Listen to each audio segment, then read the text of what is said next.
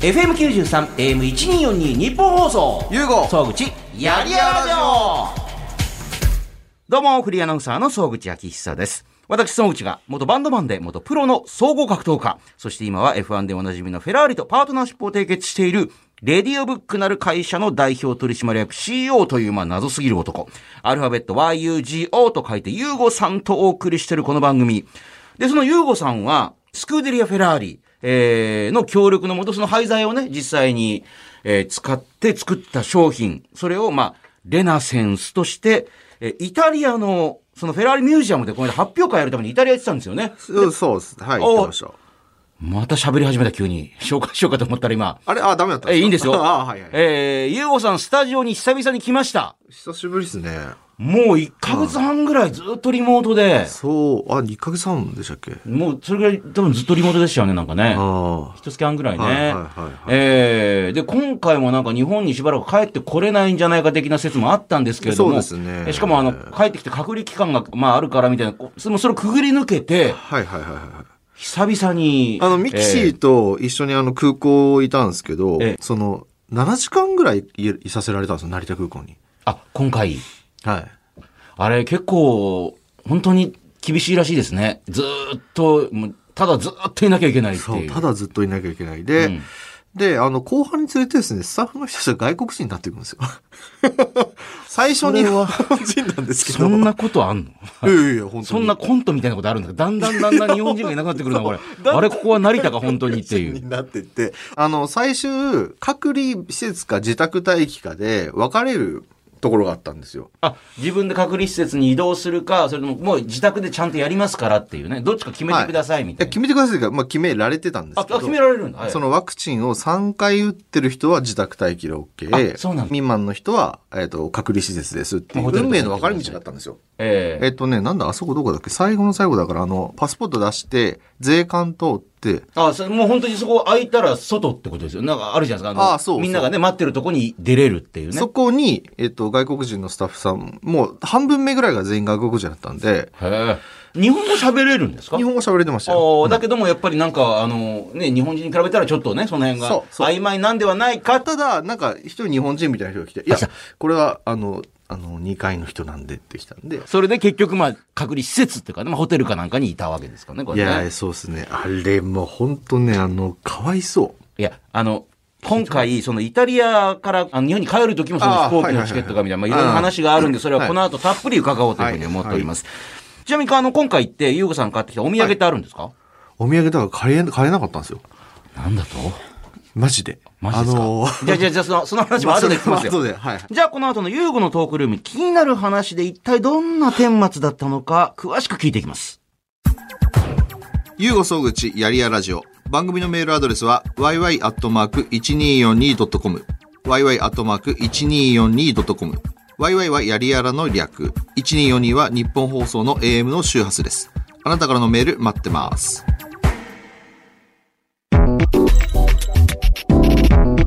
ゆうごのトークルーム、気になる話。花粉症だ、すごい。タイトルコールした後に鼻をすするっていう。えー CEO を務めてるレディオブックでスマホ周りのサービスから格闘技大会、まあ、1分間で最強を決めるブレイキングダウンのプロデュースもやってるね。会員制の締めパフェバーもやってるっていうね。えー温泉の源泉水の権利も買ったりとかね。えー焼肉屋さんが本気で作った全ての肉好きのためのしょうがない生姜焼きなんかもブランディングしていこう。ね、まあ、いろんなことやってる優吾さんですが、えーその中でもやっぱりここ最近一番力を入れていたのがまさにそのさっき言いました、えーレナセンスというのを発表した。えー私もそれ YouTube で見ましたよ。ありがとうございます。ねえリアルタイムで。はい。あのー先週ね、えーこの放送で、まあ、そこにはほら、フランスから、まあ、一緒に、えー会社手伝ってもらってるひろゆきさんが。はいはいで、えーイギリスからは新舘さんっていうね、はいそのデザイナーの方が来たりして、はいえーフェラーリミュージアムで華々しく、えー発表会をはいやって、その直後に収録したんですけど、はいはいはいはい。ねえ、あの時はね、俺たちやったなーみたいな。そんなテンションでした、えーあれいや、俺あんりまりそんなテンションじゃなかったんであすれけどね。そうでしたっけもう次のやんな、もうなんかいっぱいあったんですよね。だからやんなきゃいけない。いっぱいあるんですよ、まだこれから。レナセンスについて。そうそう、発表はしたものの、あの、今あの、かの国で、あ、ウクライナ情勢、まあ、まさにだからね、イタリアにいらっしゃったんで、日本で感じる温度感とヨーロッパで感じる温度感、全部全然違うと思うんですけど、はいはいはいうんうんうんまさにその後に急に始まりましたもんね、やっぱね。そう、もう本当直後始まっちゃって、うんやっぱりもう大混乱に陥ってると。はい、いろいろ本当ドタバタしてるんですよね。あーしかもね、あの、レナセンスっていうあのホームページなんか見ていただけばわかりますけども、一個一個の値段もね、はいあの、すごく、はいしまあ、するし、正直、はいそうっすで、ねクオリティも高いから、そんなにバンバンバンバン作れるもんでもないじゃないですそか。うそう、もうあくまで 1SK、まあ、1種類250個しかないんで、うんう作れないんんで。。ねだから、うわってきた時に、じゃあどう対応するみたいなそこう、と。受だから、注生産なんですね、ね基本的に。だからまあ、基本、じゃあ、総口さん仮にオーダーしてくれましたってなると、はいはい手に届くの多分3ヶ月から半年後なんですよ。はいはい、そうですよね。漆を何回も塗塗って乾かしたりみたいな。輪島塗りの職人の方がね、そうあでの、すねやるというね。イタリアから廃材を送ってもらいます。切削します。で、切削終わったら漆を塗りますの全工程がやっぱ3ヶ月から半年かかるので、うん。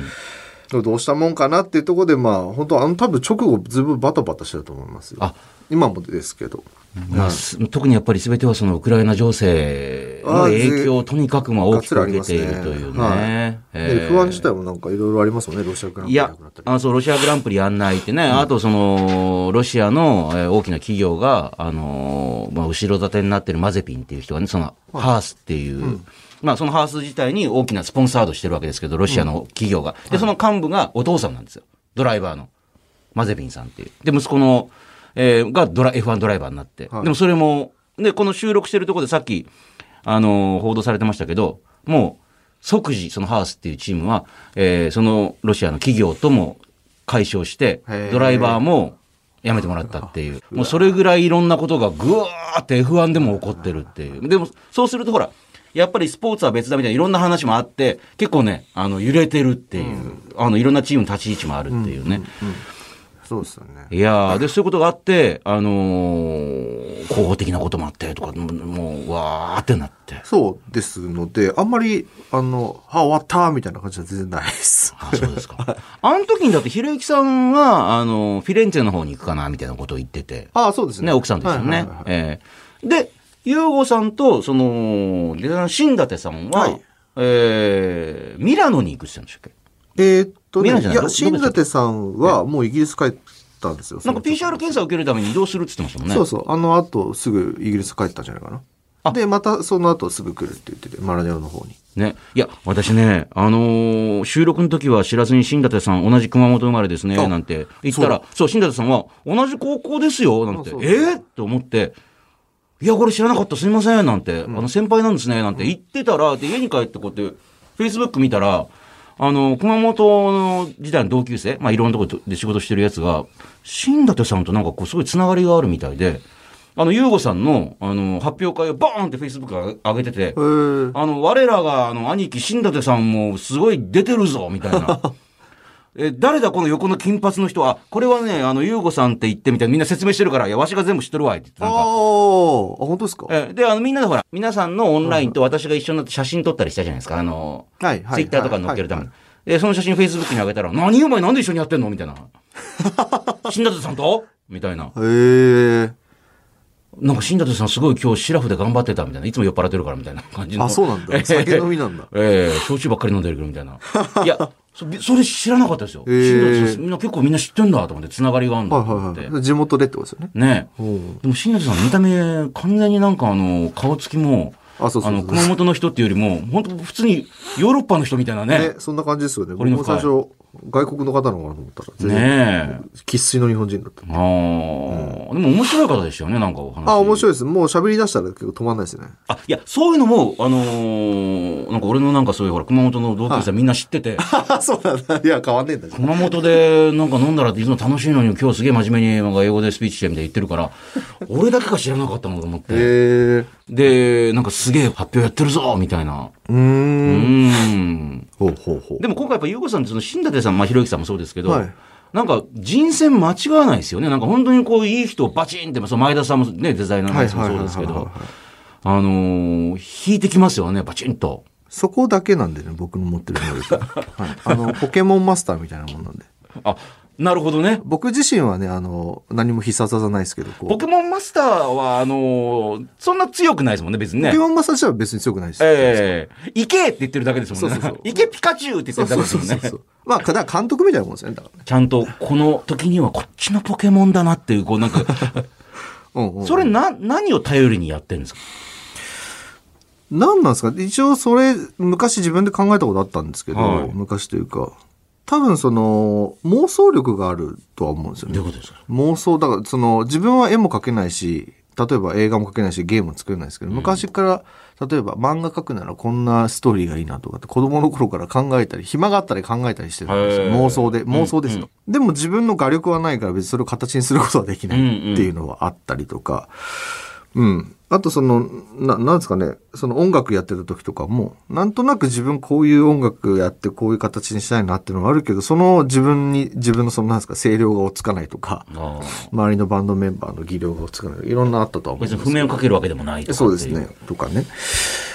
うん、なんかそういったところで一応、自分なりにこう妄想を形にしようっていうのを子供の頃がやってたんでうん、多分そこでなんかこういうビジョン、だからビジョナリーって多分そういう人たちのこと言うと思うんですけど、ビジョンは描けるけど細かいことはできませんよみたいな。多分ジョブズだってそうじゃないですか。スティーブ・ジョブズも。あ、あのーよくやりますけど、ウォズニアックさんっていうね。そうそうそうそうそう実際にパソコンを作れる人がいて、うん作ってもらって自分のガレージで売り始めたら売れてる。そうです、そうです。あと漫画家さんでも言いますよね。北斗の拳ってブロンソンさんと原哲夫さんじゃないですか。はいはい、そうですね。 多分ブロンソンさんがまずビジョンを描いて原哲夫さんが画力として落としていくっていう多分あれがねあの別の漫画家さんだったら多分北斗の拳の世界はありえなかったんでしょうしとかうんうんなんかそそっちの方なんじゃないですかねタイプとして自分がなるほどね。はいああ。で、結局だからそれで、あの、皆さんとも、ひろゆきさんも、まあ、フランスに帰っちゃって、はいはいで、彼新も宅さんもね、あの、フェイスブック見たらもう、イギリス帰ってきました、はいみたいな感じでしたもんね。で、ゆうこさん、その時結局どうしたんですかえっとあの後えっと3月からレギュレーション変わるってあのその隔離のやつが変わったんですよね。変わったんですよ一応あのすぐ帰ってたら6日間だったんですけど、ええ3日に短縮されるいや、かもだからみたいな今日だから、あの、え、い収録一緒にできんのっていう。うんうんうんうんその前にまずイタリアからチケット取れないぞ問題みたいなのあったじゃないですか。あそうそう。なんかい、そこ逃したらもう10日だか11日まで取れないっていう。そ、それはな、やっぱり飛行機があんまりもうと飛んでないみたいあ、な多感分じ。だからそのウクライナ、ロシア情勢じゃないですか、きっと。みんなその直行便なくなっちゃったから多分そっちで行くしかないっていう。で、みんなわーってそっちに行っちゃってなん、だチとケットが取れない。で、でずっとじゃあ、しばらくイタリアに、あの、予定以上にいたんですよ、じゃああ、ねいや、よ、そこは大丈夫でした。えっと、なんて言えばいいんだろう。えっと、つい、28か2月の2月の最後の28日日に戻る予定だ、戻る予定にしましたと。うん。うんで、ここ逃したらもう11日までないっていう状態になっちゃったい。や、そんなこと言ってるから、え、そんなに間空くのと思ったんですよ。らしいですよ。なんか、一応ミキシーにいろいろ全部当てなさせたんですけど、はいなんかもう、超ロイヤルスイートまで埋まっちゃってるらしい。 埋まっちゃってたらしいですよ。だから普段もう埋まらないようなところまでも。もうだからもうすべて綺麗に埋まっちゃって。当然、普通のエコノミーも全部埋まってるしはあっていうような状態だったらしいから、やばいやばいっつって、PCR も、もうバタバタで取って、ええ出国前に。で、チケット、なんとか変えた。帰りました。いや、その後結構つぶやかなかったから、はいはいはいあの、ゆうごさんが、あの、3月11日までもこれ取れなかったら、あの、帰ってこれないんですよってつぶやいたからしばらくつぶやかなかったんですよ。あ、違う、あれも乗れたから、いや、乗れた後ですよ。あの、ドバイですよね。あ、ドバイかな。ドーハか。あ、あれもう乗れて、ドーハのトランジットまで移動できた。あ、待ってください。あの、イタリアからドーハ。ドーハ。ドーハから日本に来たって感じであす。、そうしないともう帰れないっていそうそうそう。まず直行便は全部ありませんでした。そう、今だから、今逆にそう、ロシアの飛行機も、あの、EU の上空を通るなとか、もういろいろなんかあーね、そうそうもそううそうどんどん変わってんです、今、なんかね。うんうんえーそっちのルート行けませんってなって、その南側のルーあートそんなことなんです、前。しかなかったっていう。でもチケットはラッキーにも変えて。帰って、で、えー帰ってこれたけども、その7時間ぐらい、成田でうこーああ、その後で着いたのう。いいものそのう。そうそうそう。その7時間ぐらい待たされてる間、僕らはまだ仕方ないよねって、まあ日本人だからわかるんですけど、はい外国の人たちすごいかわいそう、子供連れの。おおー。もう赤ちゃんとか泣いてんのに、もうずっと放置でパイプ椅子に座らなさんかれて。ご飯とかもあんま出てこないんでしょ、なんかえ、。ないですよ、ご飯あ。ですよね、聞きました。そんな感じなんだっていう。いやー、これだからか外国の人も来たくなくなると思いますよ、日本なんかこんな。まあ今ちょっとね、あの、緩和するって話になってますけどねいや。で、あの、ホテルかなんかに移動したんですよ。そうそうそう。いい2時ぐらいですよ。あ夜中の。夜中の2時ぐらい。それはだってあれでしょ取ってくれるんですか自分で勝手に取るの、ええまあ、あっちで撮りますけど。ああ、で、そこにいて。そこでもまた飲み物、水しかないんですよ。あ、自動販売機とかにもちろんいけないのか。出ちゃダメなんですよそうか。え、で、水以外って飲めないんですかって聞え、いたホテルだから部屋のほら、あないですのーいわゆるちょっと、あの値段の高いけども、まあ、しょうがないみたいな冷蔵庫あるじゃないですか、なんか。もちろんないです。水しかないです。水が6本ぐらいボンって無機質に。もう多少高くてぼったくりでもいいから、もう何でも飲みたいよみたいな思うけども、ないっていう。ない、水しかない。え、で、水以外飲めないんですかって言ったら、ウーバーイーツもダメって言われて。あ、接触しなくてもダメだと。うんで部屋の Amazon 前に置いといてと か。アマゾンとか、はいえっ、と、家族に差し入れしてもらうなら OK みたいな。 えアマゾンはいいんですかそう、よくわかんなアい。マゾンの配達はいいんですじゃあアしかもマゾンでみ、なんかジュースとか買えばいいじゃないですえですよね。はいでも、三日間もえっ、と、要冷蔵のもの、捨てるって言われたんですよ。か。えどういうことどういうことですか要冷蔵えだから、例えば。ば乳製品とかダメですよね、その時点で。あうんうんだダメだかなんら、です多か分これはギリ。今ね、あの、缶コーヒーとかね。だって別にこれ冷蔵しなくても大丈夫ですよ、ここれれだって。要冷蔵書いてないですよね書いてないですあ、じゃあこれはいけんじゃない開けたら冷蔵しろって多分こういうの書きますけど、開ける前大丈夫ですよ。じゃあ牛乳とか、はいはい。そそうういうか。そのまんま常温で置いといてこう悪くなるぞみたいなのはダメだと。ダメ、捨てるんですって。はあ。まあ買ってもいいけど捨てるよっていう。 そうそうそう。へえ。フロントで、フロントでまず全部あ中開けると。エロ本はダメだっつったろまあ、まあ、そこまで別にホテル快適ステイを、あの、させろとまでは言わないけども、もうちょっとなんかないのかなっていうでね。 Wi-Fi も弱いし、 Wi-Fi 弱い。弱いですね。多分みんな使ってるからじゃないですか。あわかんないですけど。なんで、ズームの会議もなかなかできなかったんで、僕結局携帯でやりましたからね。ああ、もちろんエレベーター前のビデオカードも買うことはできないと。 ああ、なかったと思うんですけどね。多分そういうエの。ロス的なものをもう求めても何にもないしっていう。なんもないですね。ああ、そう、そんなことがあって、でもようやく、ようやく。はまあ逆にあのー自由の身になった時は解放感すごかったんで、ああ、よかった、もうこれい。いや、なんないっすね。なんないですかなんないっすね。だってふ、だって、マイナスがゼロになっただけじゃないですか。まあね、別に解放感って言われてもね、うん、別たにだないっ普すね、通に生きていけるだけだたからだ、ストレスがなくなったってだけの話なので、あ 別ーに解放はないっすね。だから結局あのブレイキングダウンのオーディションも見られなかったんですもんねあ、まあ、これはもともとだって僕イタリア行った時だったんですよねはい。放送が始まると思います。オーディションの。おあそうかそうあの朝倉さんの YouTube チャンネルなんかでそういうあだからブレイキングダウンのチャンネルなんかでも、はい、そうです、そうです。アベマとか、ミクルさんのチャンネルとか。実際のオーディションこんな感じだったよみたいなそれ楽しみですよね今日僕見ましたけど、どうか。面白いですね。 あそうですかああ、なるほど、っていう。 いろんな人来てたはいはいはい。あ、これ面白いですね。あそうですか、はい思いましたえー次の大会も盛り上がりそうな感じがとする思いいうます。えちなみにあのフランスに帰ったひろゆきさんなんかとは連絡取ってるんですかああ、撮ってますし、日本来ると思います。お定期的になんか書類取りに帰るみたいな。まあ永住権があるわけじゃないからみたいはない感じでっていう、あそうですかそしたらもうぜひこの番組に一回来てほしいですねああ、そうですね。なんかタイミング合えば呼びたい直接ね、はい。ええまあリアルにひろゆかないさんと対面してほしいですよねなんかひろゆきさん嫌がるどと思うしいまますすそけどれなんかあの僕的にあのアントニオ猪木と馬場みたいな感じで一生合わせない方が面白いのかなってあびっくりしたあ のアントニオ猪木とあの時の猪木となんか合わせるとかじゃないわけですねああ、じゃあ、じゃあ、じゃあ、あそっか そっか、そうかええ。そうだもんなええ。まあそ、そこまで大物じゃないか。 広ゆかないよ。まあちょっとあのー中継でスタジオに入れないって言ってもありますよねずっと中継してたら入れないっていう まあで、彼多分ね、あの、会いたがってるとうは、んだいぶ会いたがってるとは思いますけどね。ねそうですよでもね奥さんからブロック、ゆくさんにブロックされてるからな。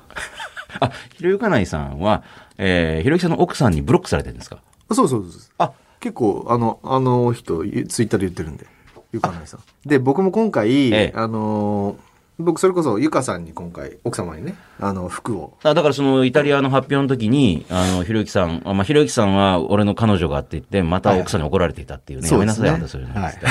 で、一緒に、あの、洋服ないから買わなきゃっつって買ってもらって、ね、あのはい見立ててもらって、買ってもらっで、て素晴らしいね、はいあおしゃれな感じになってましたね。で、あの、試着室入る前ぐらいとかに、ちょっとひろゆきさんと、ちょっと二人で話した時に、はい。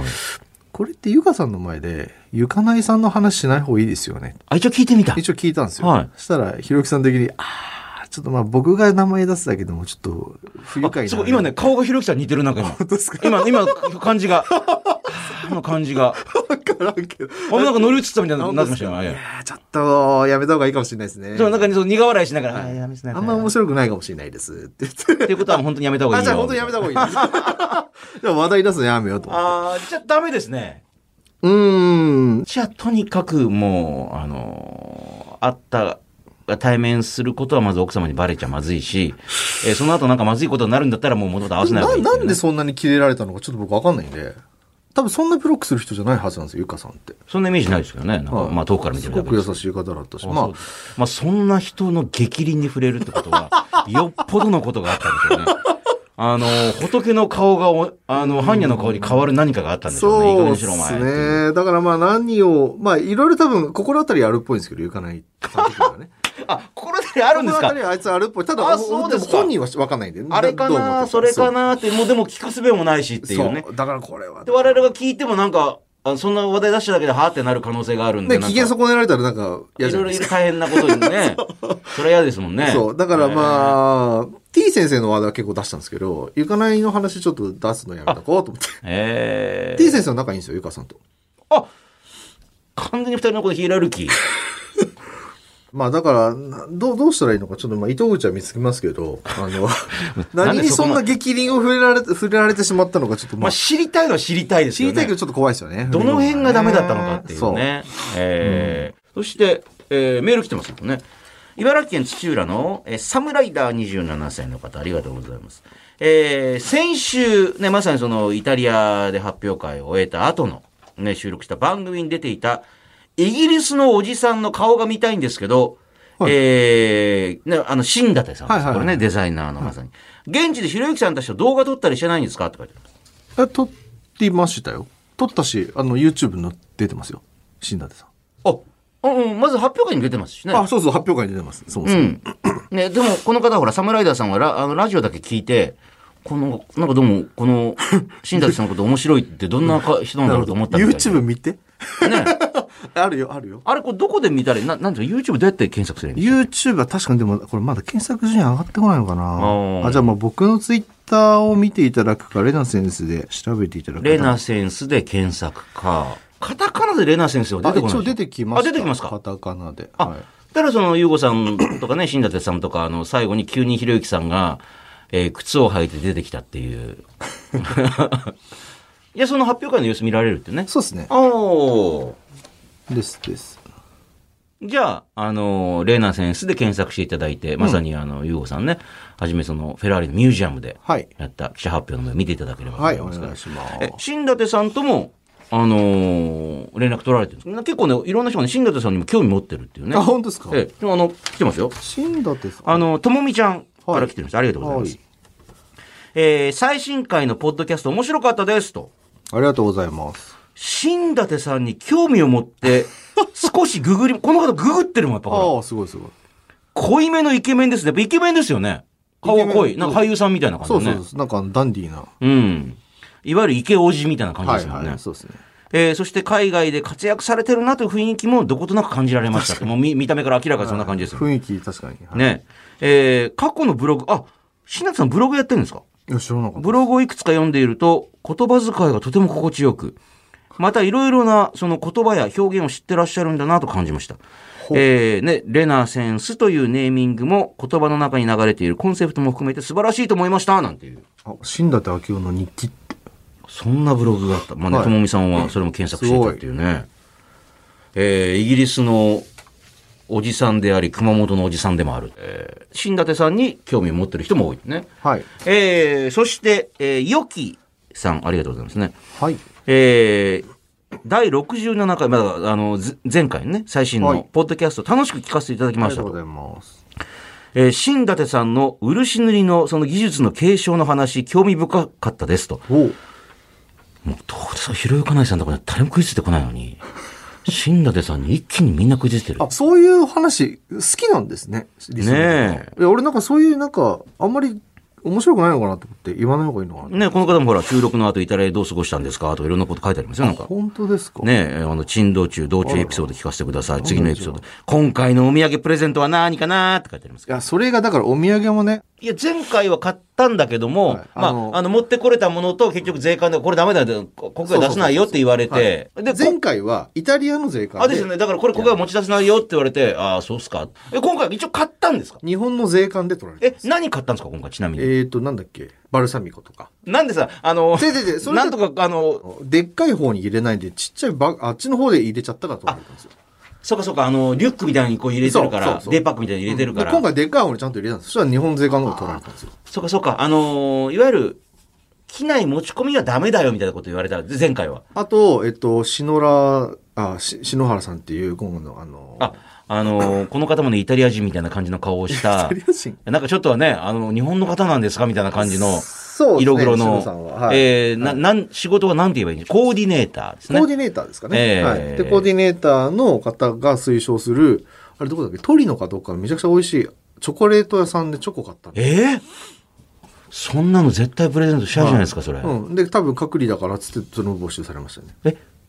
だって荷物は持って帰れるわけでしょだって。そうそうそうそうあんなか脱税関で開けられてなるほど。まあでも逆にそういうのもほら、海外に行ってみたからこそわかるっていうかね。え え。って言いながら背中をかくっていう ね。ええあ、まだメール来てる。はい。えー、東京八王子市の33歳、坂向さんありがとうございあまりす。がとうございますゆうごさんは、えー今回のイタリアでも、えー現地でカルピスは飲んだんですかっあていう。飲みましたおあのーでも、あ、なんか言ってましたよ。なんか持ってくの忘れたみたいな。忘れたのでシノラーに日でも、本もちろんそもそもなんでカルピス飲んでるんでしたっけ、ずっと。乳酸菌が欲しいか らですよ乳酸菌が好きなヤクルトじゃダメなんですかヤクルトはヤクルトあれもだって乳酸菌白高部とか言ってるじゃないですか。はいだからヤクルトはヤクルトですヤクルトも別にいいんだけども。それはそれで、とははいい。美味しいですとええただカルピスはカルピスで飲みたいあ、普段から飲んでいると。普段では飲まないです普段飲まないんでしたっけ普段は飲まないです海外に行くと飲みたくなるんですかえっと普段あの R1 とかああ、あねと何でしたっけあと LG ああ、なんとかとはい。かはい、ありますねう。んあとそのカルピス関係のなんか出してるいっぱいそのこれ同じサイズのいろんなやつあるじゃないですはいか、結構いっぱい飲むんであすよ、普段から乳酸菌を体にもうぶち込んでるとかなぶち込んでるんですよええはいでも海外ではそんな簡単に買えないから。ヤクルトしかないヤクルトあるんですかヤクヨーグルトありますあ、売ってるんですかヤクルトだと普通のヨーグルトあー飲むヨーグルトみたいなのはありますけど、でもどうしてもヤクルトじゃな、まあ、ヤクルトもいいんだけどもカルピス飲みたいからっつって、でもしかも忘れてってしまったと今回。そうで篠原さんに頼んここでで島村さん出てくるんだまた。そうあのちょうど日にちずれたんで篠原さんと一緒に行く予定だったんですけどあー彼一日ずれちゃったんあで、日本からやってくるから、はいあの、カルピス持ってきてくれ。 2本買ってきてくれとうわそしたらちょうど2本ぐらい足りましたちょうどあのね、この坂向さんも、一回の海外でどれぐらいの量カルピス飲んでんですかだからそのこれぐらいのやつあるじゃないですか ああのーなんか500ミリぐらい入ってるようなやつありますよあれ500ねで。すええ昔は瓶のやつとかありましたよ。でっあかいやりつ。ましたね。瓶はさすがにありましたよね。大変なんで。ええでもまあ、あの、いわゆる売ってるやつは2本ぐらい。相当な量ですよ、2本って。えそうですかええだって多分、1本であれ絶対10杯以上作れますよね、あれ。500ミリペットボトルで5倍薄めだとすると、2.5リットル分。だから、それ2本だから5リットル分のカルピスをあじゃあ1回5リットのルかイタリア旅行いでや、飲ん今でるわ回け2週間いましたからね。2は週間いたってことは、1日換算14日、1日100、はいはあ。えー、5リットルを14日で割ると、全然ちょうどいいみたいな。そうですね。余んないもうちょっと欲しかったかもしれないくらいかなと思いました。 3本まではいかないけどみたいな、 3ね。本までいかないですけど、へーでもちょうど良かったですよ。なみんな食いついてくるとこいろいろ違うんですよ、なんかね。そうですね。ねだからごめんなさい。あの、リスナーの皆さん、今回も買ったんですけども、ゆうこさん、えープレゼントはなしと。ひろゆきさんに買ってきてもらいましょうか。それいいですね。ね。あの、 え、ま、また来るんですかはい。あ、でも最近ね、あの、先週のほら、あのーね、つないで収録した時も、新庄さん、最近熊本に結構いるんですよって言ってましたもんね。あと、レナー先生のその、あの、あ、そうあれか、が職人さんなんかともいろいろこう連携しなきゃいけないからっつなっのてで。来ますよ。だあ、かいらじゃあ、一旦じゃあフェラーリの本社のあるマラネロに行って、行ってからまた来ますんといで、うことでじゃあ新舘さんにじゃああのお土産買ってきてくださいってあ、今売ってる、今売ってる。言っときましたんで。ああ、いいですね。はい。さて、えー、ユーゴのトークルーム気になる話、こちらでも皆さんからのね、ユーゴさんへの質問、メッセージなんか待っております。yy.1242.com まで送ってください。さあ、それでは今週、このコーナー行きましょいまいちピンときてません。う。ね、フェラーリなんかとパートナーシップを結んだりとかね、そのレナセンスなんて話もありましたけども、えー、当初は F1 レースでいまいちなんかの面白さわかんないよな、同じところぐるぐる回って、なんていうことも言っていた。ユーゴさん。そんなユーゴさんのように他の人が面白いよね、なんていう絶賛していることに対して、いやー、俺は私はね、ピンとこないんですよ、という、まあ、いわゆるマイノリティの方の意見を紹介していくコーナーですと。今週はこちらですね、東京葛飾の30歳の、のびすけさん、ありがとうございます。僕がいまいちピンときていないのは時計ですと。時計。ね、僕去年30歳になりましたってね、のびすけさん。えーその記念だと自分へのご褒美としてなんか買おうかなと思ったんですが、えーその時人から、いやもうね、時計買った方がいいよって勧められた後あーそういねう。のかはいそこで一応デパートの時計売り場に行って、あれこれ見たんですけども、見れば見るほど、いや時計っていうのは時間を知るためのもんだよな。スマホで済むよね。それに10万とか20万とか場合によっては100万とかかけるのバカらしくないと思うようになりました。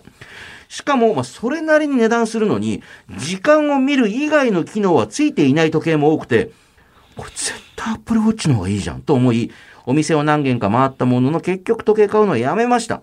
世の中には何本も腕時計を持っている人がいますが、何が楽しいのか僕には理解できませんと。これどうですか、ヨウさん。うんと、うん、あのーはいおっしゃることはすごくよくわかります。おお、そうです僕。も別に時計というプロダクトには別に、時計してないですもんね。私もしてないですけど。あ、してないですね。うんあのー持ってるんですか、一応。あの、それこそあの、河村隆一さんからいただいたお、プレゼントしていただいた時計とか、河村隆一さんは、まあ、フェラーリも大好きですけど、時計も大好きなんですよ。はいそうそうなぜなら自分のやってる、えーその音楽の、えーユニットとかバンドに、はいトゥールビヨンって名前つけあてるぐらいなんあ、であれ時計なんですよね。時計の複雑機構の中の一つですね。あの、真っ暗の中でもうピッと押すと、あの、ちっちゃいこう、なんか鐘みたいなのカーンカーンカーンとかなして3時、で15分ごとにカーンカーン、あ、2回だから3時30分、カーンカーンカーン、あ、3時33分なんだっていう、えー、スマホでいいじゃんっていうね。 でもそれが、それをカーン音で鳴らしてくれるっていうのがとても複雑な、あ、じゃあ、それがミニッツリピーターか。あそうで、トゥールビヨンは重力のはい補正を、あのー時計機構の中で重力の影響を、あのー解消するみたいな、そういう機構なんですよ。ああ、そんなのあるんですかあるんですよ。で、もう3つ、あの、三大複雑機構があって、もう一つは、永久時計、パーフェチュアルカレンダーかな。あの、普通だったらほら、あの、ウルード氏とかは間違っちゃうじゃないですか。そういうのも100年単位で修正いらないみたいなのがついてると。へえ。そういうのが3つつくだけですぐに1000万とか超えてくるんですよ。ほでも別に全てスマホでいいじゃんって言われたらそうじゃんっていう。う。うん、うん、うん。でもどうな、ゆうこさんどうなんですかそのあ、なので、あの、時計っていうものを、その、プロダクトで見るのか、うん目的、その、なんか、何かを達成させるための目的のもので見るのが全然今は違うと思ってて。はい。時間を知るためだっていう、その本質的な話で言えば確かにおっしゃる通り別にスマホでいいんですけど、プロダクトとしてのなんかそのなんか精密さとか、なんかいろんなね、歴史があったり、ブランドがあったりっていう、それを集めて投資、投機目的で考えたら意味はあるものですよねっていう話になるんですけど、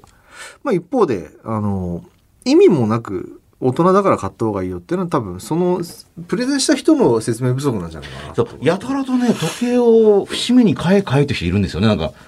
時計、いますよね時計好きの人、いや、別に、あなたは好きでいいよ。別にこっちはそこまででもないから、なんで無理に進めてくんのかな、みたいな。なんかあれなんじゃないですか昔で言うとこなんかその一一つのステータスだったんですかねあ、そうですよ。今でもそうですよね。あやっぱりまほあ今でら、もそうパでッすけどねと見て、あ、この人この時計してるなっていうのは、やっぱり、うんあの、まあ、そういうところにお金をかける余裕もあるのかなっていうのもあるかもしれないですけど。多分そう見られるために買うっていうことなんですかね。ね。まあ、あとは、そのほら、投機目的じゃないけど、そのはいはいはいロレックスなんてもううね、この間もヒカキンさんが、あの、ユ YouTube 動画アップしてましたけどはい、えーヒカキンさんが、普通か、まあ、ロレックスって人気ありすぎて、あの、特に人気のあるモデルは、まあ、買おうと思っても買えないし、店に行っても売ってないっていう。はあはあはあね、いろんな信頼関係とかないと出てこないみたいな。で、それだから、すごい、すごいロレックス買ったら、もう今見たら、あっという間に値段がもう何倍にもなってるぞ、みたいな。ああ、なるほど。だそういう、うんあの、欲しいっていくら出しても欲しいって人もいるっていう。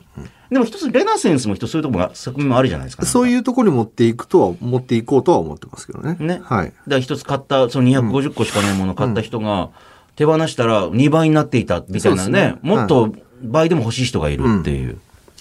ブランディングとしては。ね。ところからすると、まあ確かにアプローチで全然時計はいいんですけど、時間を測るためだったら別にそれでいいよね。そっちの方がまあ、あのむしろ機能的には。しかも絶対に正確だし、みたいな電波でやってるからっていうね。なるほど。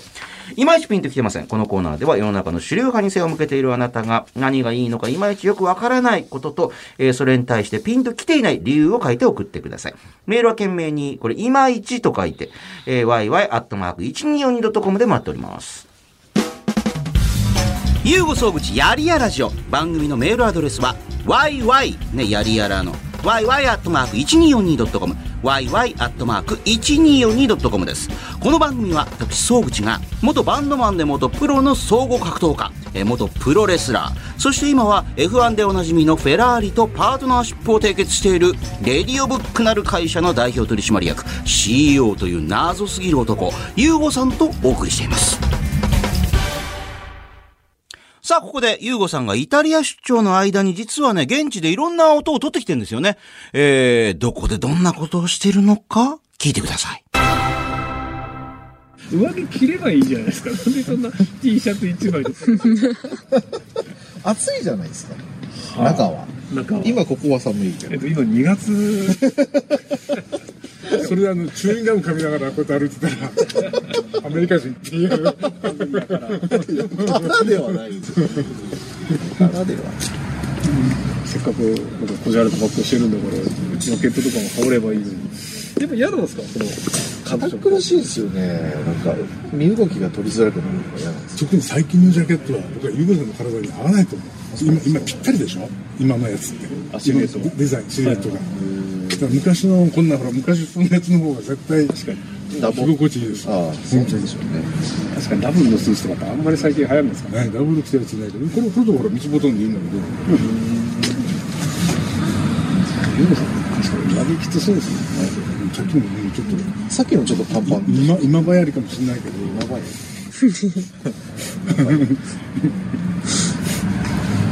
これあれなの画像撮っていいんかねあっちでツイートしたらいいんか